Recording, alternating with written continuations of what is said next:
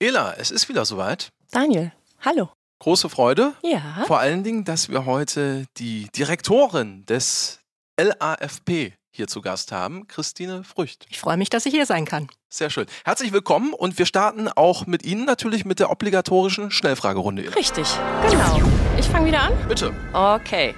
Lieber am Rhein oder am Datteln-Hamm-Kanal spazieren gehen? Am Rhein. Ich habe rausgehört, am letzteren warst du noch nicht, Ela. Nee, ich muss erstmal tatsächlich kurz nochmal drüber lesen. Lieber Fragen stellen oder Fragen beantworten? Lieber Fragen stellen.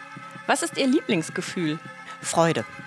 Was ist Ihr Lieblings-Emoji? Mm, Das ist der mit dem Lachen, also mit den Tränen in den Augen. Was fühlt sich schneller an? 25 Jahre Dienst oder der letzte Traumurlaub? Mm, Der letzte Traumurlaub. Beyoncé oder, jetzt muss ich wirklich passen, Aretha?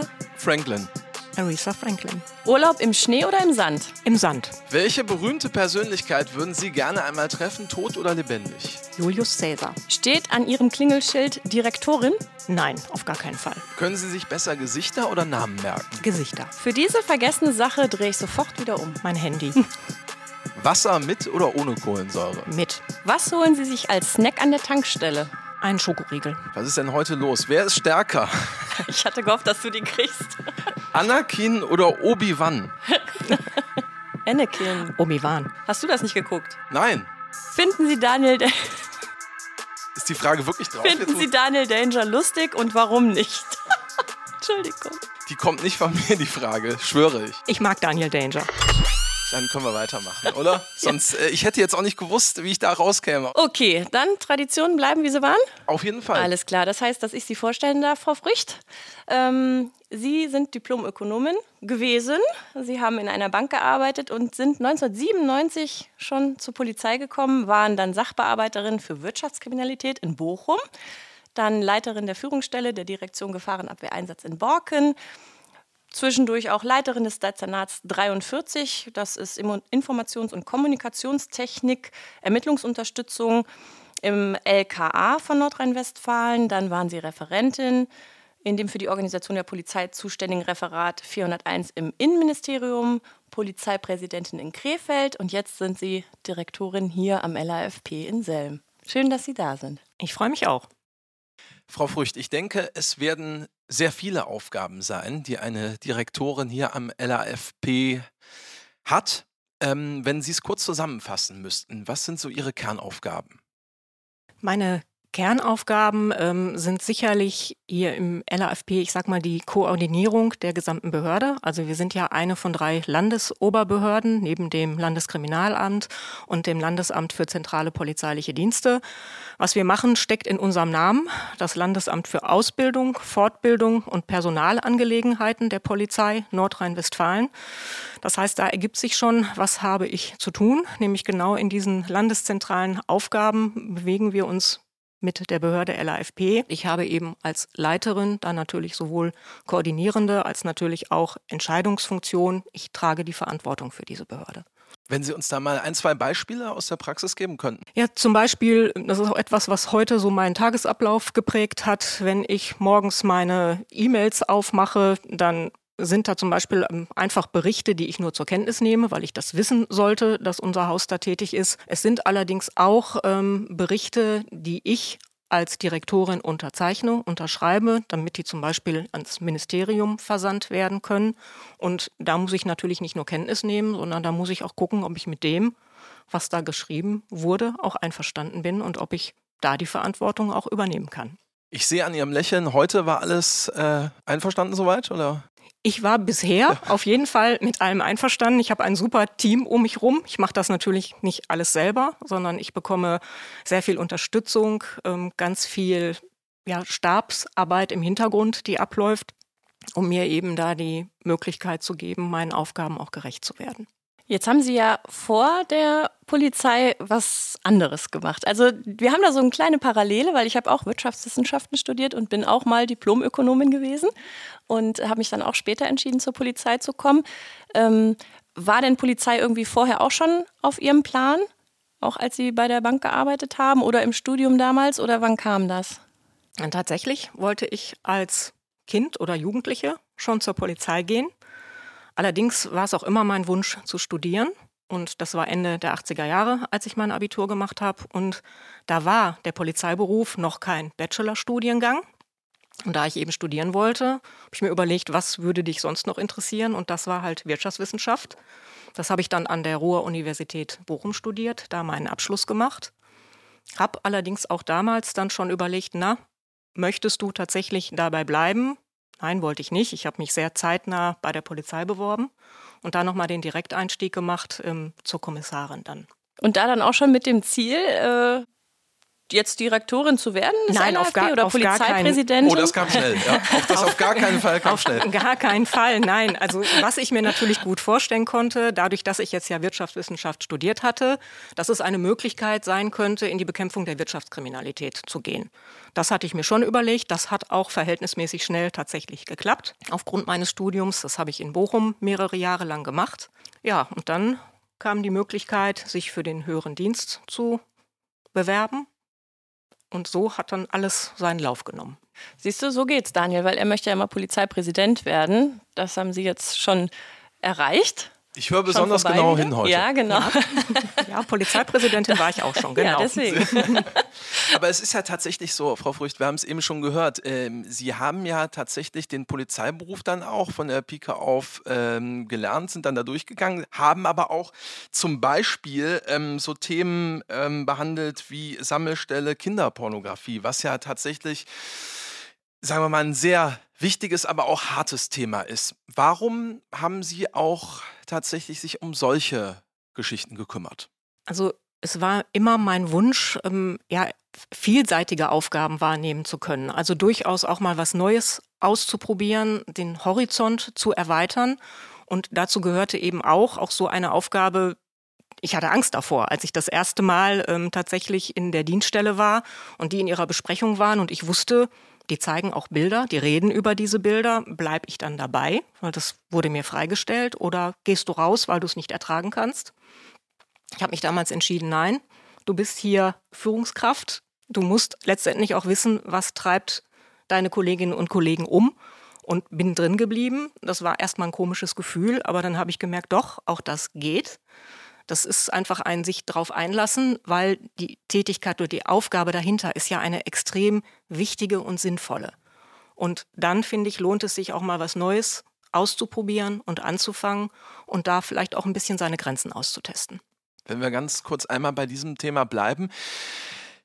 Ich finde das äh, sehr spannend, ähm, weil Sie gesagt haben, man muss dann vielleicht auch mal äh, gewisse Dinge auch aushalten. Was haben Sie aus Ihrer Erfahrung vielleicht für Tipps für Anwärterinnen und Anwärter, die vielleicht sagen, aktuell kann ich mir nicht so richtig vorstellen, wie es vielleicht dann dennoch geht? Gibt es irgendwelche Techniken oder Praxistipps aus Ihrer Erfahrung? Ich würde immer sagen, traut euch etwas zu probiert es ruhig aus und wenn ihr einen Rückschlag erleidet, wenn ihr merkt, es, es klappt nicht, ähm, sucht euch Hilfe. Ihr seid nie alleine, ihr seid in einem starken Team, egal wo ihr seid. Und ihr werdet immer Ansprechpartner finden, die euch Unterstützung zusagen, ob es jetzt äh, ich sag mal, an der HSBV ist, ob es hinterher ähm, bei uns hier im Training beim LAFP ist oder auch später ähm, in den Behörden. Es wird immer jemand da sein, der ansprechbar ist und nutzt das. Ja, ist gerade in der heutigen Zeit auch wichtig. Ne? Auch was das Thema ähm, Kinderpornografie angeht, das sind ja so diese Bereiche, die sehr sensibel sind und das ist auch nicht für jeden was. Und da sollte man vielleicht auch ehrlich sein und sagen, ich habe es versucht, ich kann es aber nicht. Ne? Und das ist gut, wenn man das dann auch darf und Nein. sich da nicht unwohl fühlt. Es ja. ist auch keine Schande, sich Hilfe zu suchen. Ich halte das für eine Stärke.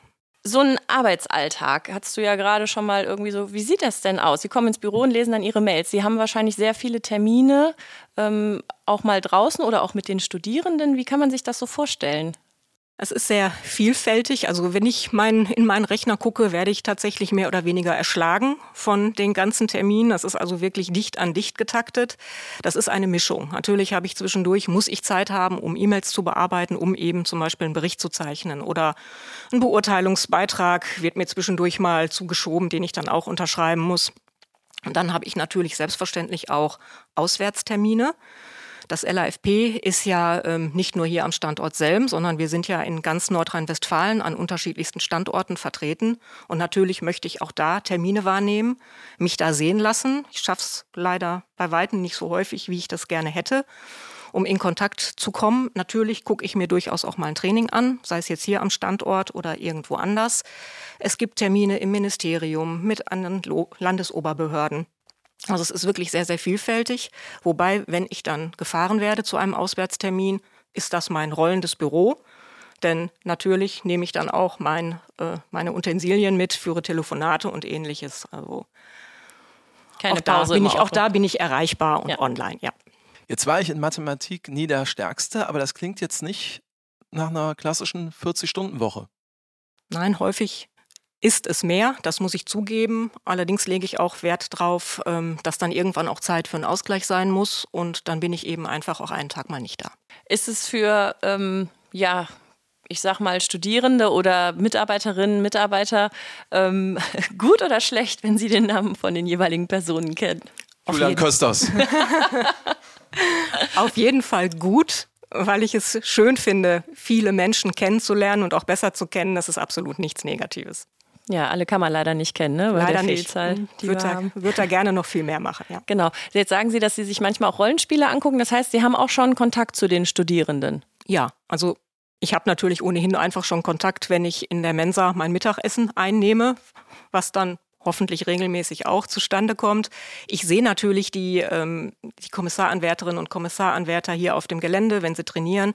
Ich bin aber dann auch wirklich ganz bewusst schon mal dabei gewesen, habe mir das mal angeguckt, was die machen, um einfach auch ein bisschen zu wissen, was, was läuft denn tatsächlich so in der Aus- und Fortbildung. Und wie war Ihre Wahrnehmung? Sind die dann entspannt oder sind die dann eher angespannt, weil sie jetzt genau wissen, wer da steht und zuguckt? Ja, teils, teils. Also in Teilen habe ich schon das Gefühl gehabt, da so entspannt, wie sie sonst vielleicht sind oder auch mal Späße miteinander machen, waren sie mit Sicherheit nicht. Ich habe allerdings auch wahrgenommen, dass sie unheim- unheimlich engagiert waren. Also die, die wirklich gerade da geübt haben, die brannten für die Sache und das hat richtig Spaß gemacht. Inwiefern äh, werden Sie denn so auch schon mal angesprochen, wenn Sie hier übers Gelände gehen? Äh, nimmt sich schon mal eine oder einer das Herz und haut mal eine Frage raus? Er nicht, leider.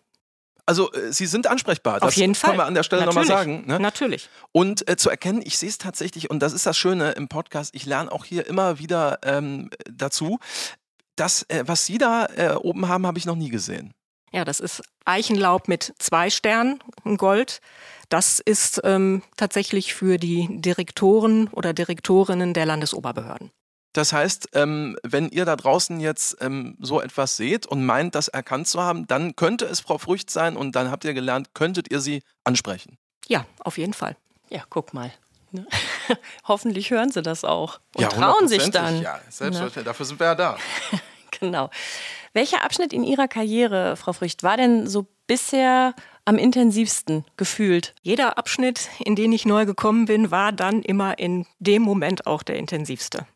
Das ist sich auf was Neues einlassen, ähm, sich da reinfuchsen in die neuen Aufgaben, neue Netzwerke bilden, neue Kontakte mit Kolleginnen und Kollegen aufbauen. Also jedes Mal ist das immer der intensivste. Und das klingt so, als hätten Sie bisher auch nichts bereut. Nein, habe ich nicht. Das ist dann tatsächlich so, ähm, in Ihrem Fall jetzt, dass Sie ja wirklich sehr viel bei der Polizeiarbeit auch äh, sehr praxisnah erlebt haben.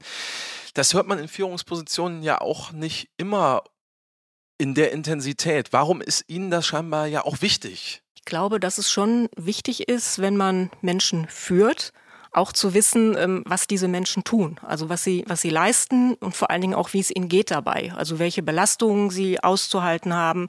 Es ist ja auch meine Aufgabe zu sehen, was kann ich tun für meine Kolleginnen, Kollegen, Mitarbeiterinnen und Mitarbeiter. Wie haben Sie selbst, äh, wenn wir ein paar Jahre zurückdenken, damals äh, Führungspersonen erlebt? Ganz unterschiedlich? Ganz unterschiedlich. Ich glaube, dass man auch nicht sagen kann, es gibt einen Stil, der ist absolut der einzig wahre, sondern ich habe wirklich sehr unterschiedliche Typen und Charaktere kennengelernt und muss sagen, ich hatte bisher wirklich großes Glück. Was haben Sie sich, Frau Frücht, vielleicht abgeguckt damals auch oder eben auch nicht? Was habe ich mir abgeguckt? Ich denke, wichtig war für mich immer ähm, zuzuhören, nicht wegzusehen, sondern eben tatsächlich hinzusehen und wenn ich etwas sehe, was mir nicht gefällt, es auch irgendwie anzupacken und vor allen Dingen äh, Vertrauen zu haben. Also es gibt ganz viele großartige Menschen um mich rum, die ganz viel Wissen haben, Fachwissen, ganz über ganz viele Erfahrungen verfügen und ich denke, ich wäre dumm, wenn ich das nicht nutzen würde.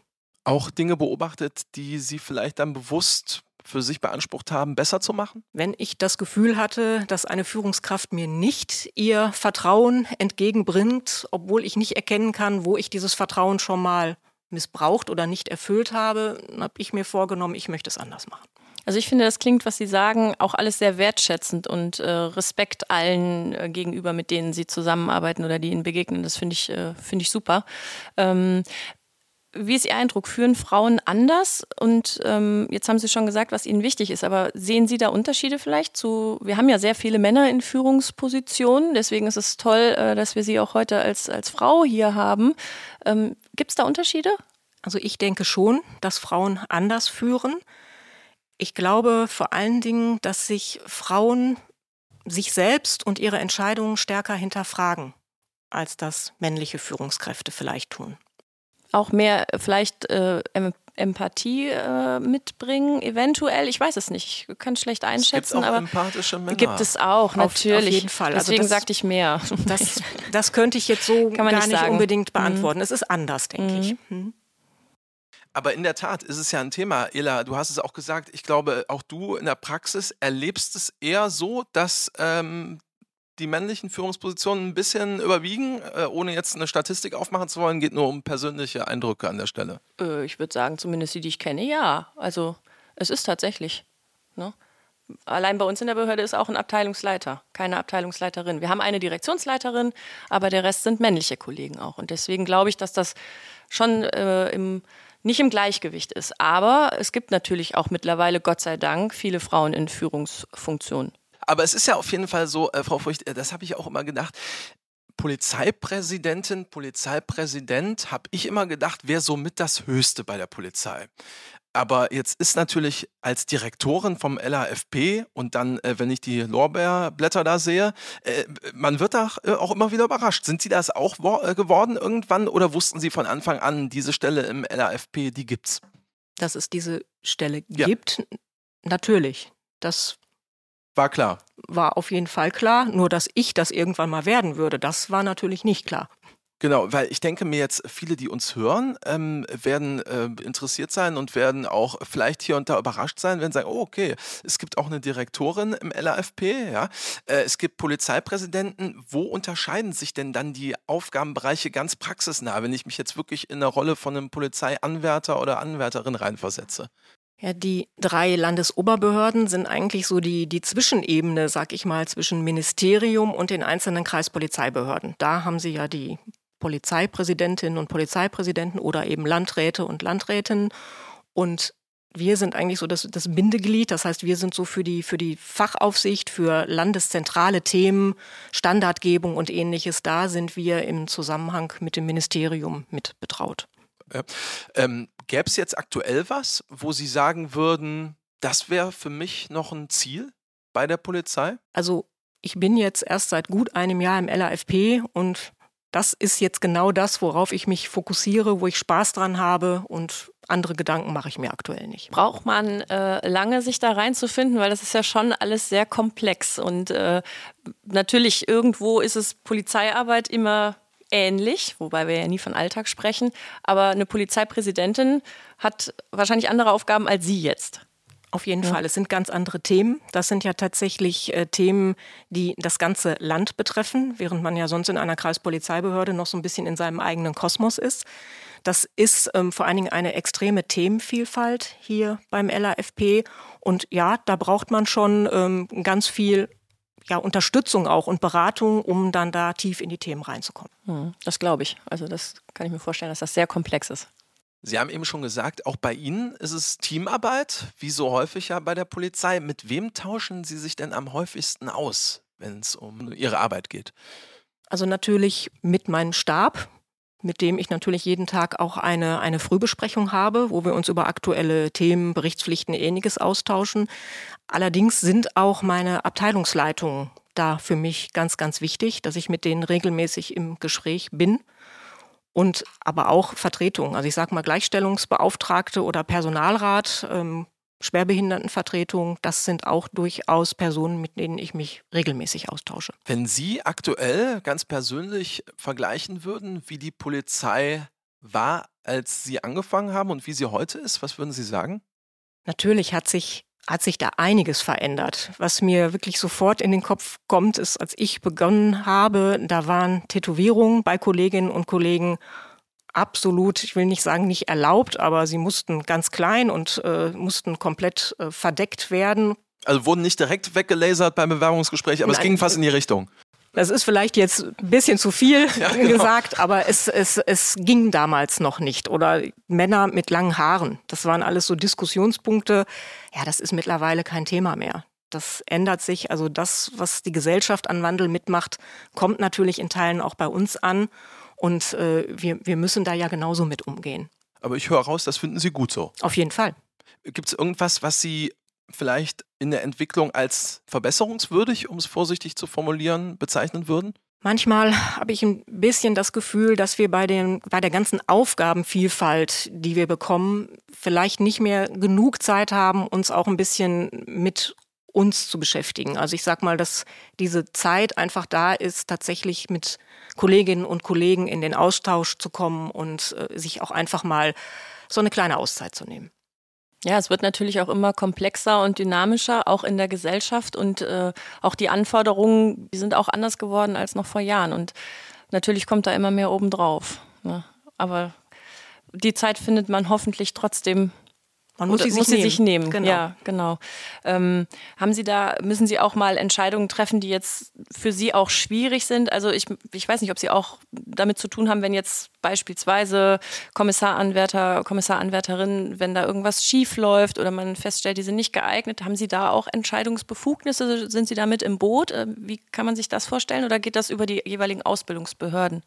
Natürlich, es gibt, es gibt feste Regeln, es gibt ähm, Abnahmen und Prüfungen, die abgelegt werden müssen. Und wenn die tatsächlich nicht bestanden sind, auch nach dem letzten Versuch nicht, dann, dann ist es leider so.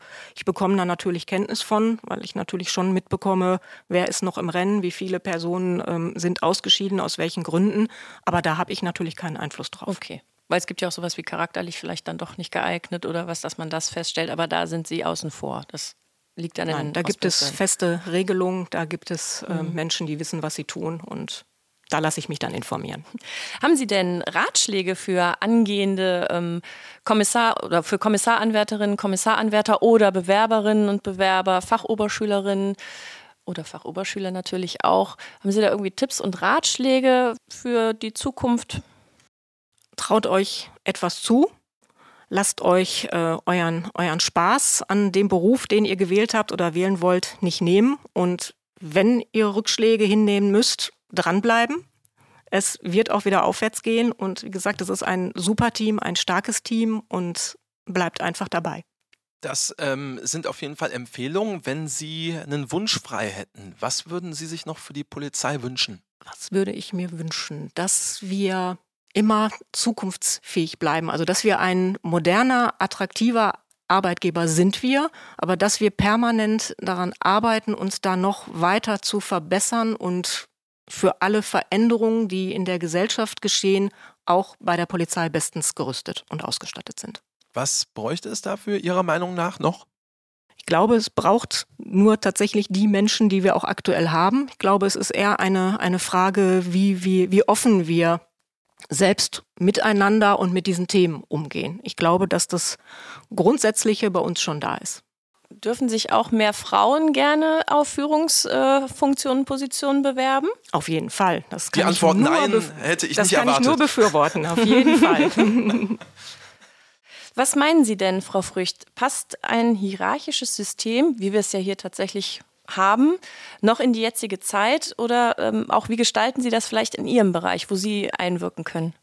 Also ich glaube, dass die Polizei ohne Hierarchie nicht auskommen kann und wird. Wenn ich mir vorstelle, dass äh, Bereitschaftspolizei in einem Einsatz ist und nicht jeder genau weiß, was er zu tun hat und insbesondere auch wer das Sagen hat, dann wird das schiefgehen. Das wird nicht funktionieren. Im, im Alltag ist das natürlich etwas vollkommen anderes. Da ähm, berate ich mich natürlich mit meinen Kolleginnen und Kollegen. Das ist ein, ein Miteinander, wir diskutieren auch. Und es geht ja schon darum, auch eine, eine gute Lösung zu finden. Eben das Wissen und das ganze, die ganzen Erfahrungen der Kolleginnen und Kollegen, die mich umgeben, eben auch zu nutzen. Und ähm, klar, die Verantwortung trage ich letztendlich. Ich muss dann letztendlich auch die Entscheidung treffen, aber eben nachdem wir uns da entsprechend ausgetauscht und beraten haben. Wo Sie gerade schon sagen, ähm, die Entscheidung dann treffen, kommt es manchmal vor, dass Sie auch danach nochmal über eine gewisse Entscheidung nachdenken oder sind Sie eigentlich vom Typ her so, wenn Sie eine Entscheidung getroffen haben, dann ist das so und dann geht es auch weiter? Nein, ich denke viel über meine Entscheidung nach. Ich reflektiere das auch, denn ich denke, dass ich ja auch lernen muss. Es kann ja auch durchaus sein, dass ich im Nachhinein feststelle, hm, es hätte vielleicht eine optimalere Lösung geben können.